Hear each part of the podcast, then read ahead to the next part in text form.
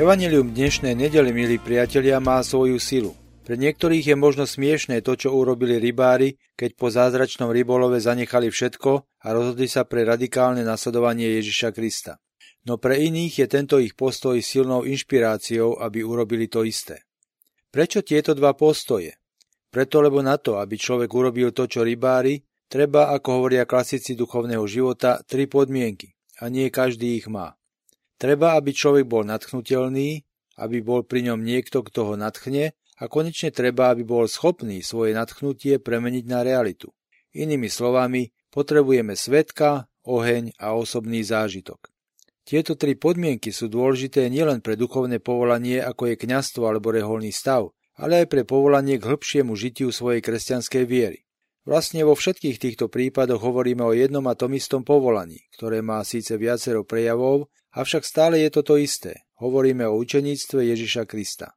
Tak pozrieme sa teraz na tie tri podmienky. Prvou podmienkou, ktorá je nevyhnutná k tomu, aby sa u človeka zrodilo povolanie k učeníctvu, je svedok. Každý z praktizujúcich kresťanov a ešte viac kňazov či reholníkov by vedel presne povedať, kto to bol v jeho živote, kto ho nadchol preto, aby hľadal čosi viac, než len svoje osobné potreby. Je veľa ľudí, ktorí žijú pre iných, ktorí sú obetaví, dobroprajní, veľkorysí a takto vyčnievajú zradu. Takíto ľudia sú požehnaním hlavne pre mládež. Ak mladý človek má pri sebe niekoho, kto je schopný prekračovať sám seba a robiť veci, ktoré nie sú bežné, toto je pre neho dar. V prvom štádiu takýto človek svedok priťahuje iných, hoci nechtiac, najprv sám sebe. Ľudia vyhľadávajú jeho samého, aby sa s ním porozprávali, aby ho počúvali, pozorovali alebo sa od neho učili. No ak tento človek svedok je naozaj oddaný tomu, čo verí, ľudí posunie od seba ďalej. Stane sa pre nich ako Jan Krstiteľ, prstom, ktorý im ukáže na toho, od ktorého sa aj on sám kedysi inšpiroval a ešte stále inšpiruje, na Ježiša Krista. Kto sú títo ľudia svetkovia? Niekedy ide o významné osobnosti, niekedy však o jednoduchých, nepatrných, mnohoráz veľmi nezhovorčivých ľudí. Mohol to byť môj rodič, starý rodič, nejaký kňaz, učiteľ, priateľ, spolužiak alebo reholná sestra. Druhou podmienkou povolania je oheň. Ak tento nie je, môžu byť okolo nás stovky svetkov a ľudí úprimne oddaných veciam, ktoré ich presahujú, s nami to nič neurobí. Ak nie sme nadchnutelní, sme jednoducho nenadchnutelní. Čo to presne znamená byť nadchnutelný alebo mať v sebe oheň? Je to to, čo robí takými krásnymi hlavne mladých ľudí. Mať oheň znamená mať sny.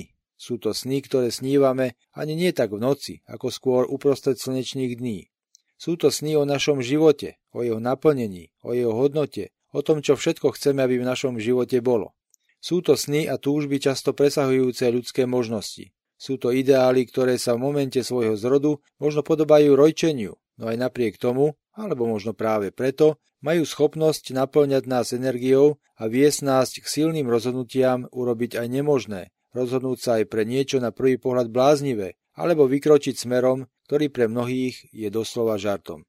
Žiaľ, je veľa aj takých mladých ľudí, ktorí sú zvednutí, bez nadšenia, bez ohňa. Sú to ľudia, ktorí sú aj napriek svojmu mladému veku otrávení, znechutení alebo cynickí. Sedia celý deň pri počítačoch, Žijú v iluzórnom svete alebo sa hrajú. Takíto ľudia aj napriek tomu, že sú fyzicky mladí, sú v skutočnosti starí, pretože to, čo robí človeka mladým, nie je jeho fyzický vek, ale intenzita jeho ohňa, ktorý má vo svojom vnútri. Takto potom môže byť mladým aj 80 ak mu horí vo vnútri pec, a starým adolescent, ak v sebe oheň nemá. Aký mladý človek ako lekvár, bez života, bez nadšenia, bez ohňa, môžu okolo neho chodiť svetkovia najvyššieho kalibru, nič sa v ňom neuchytí, z rodu, žiadneho povolania k učeníctvu a vlastne k ničomu u neho nepríde.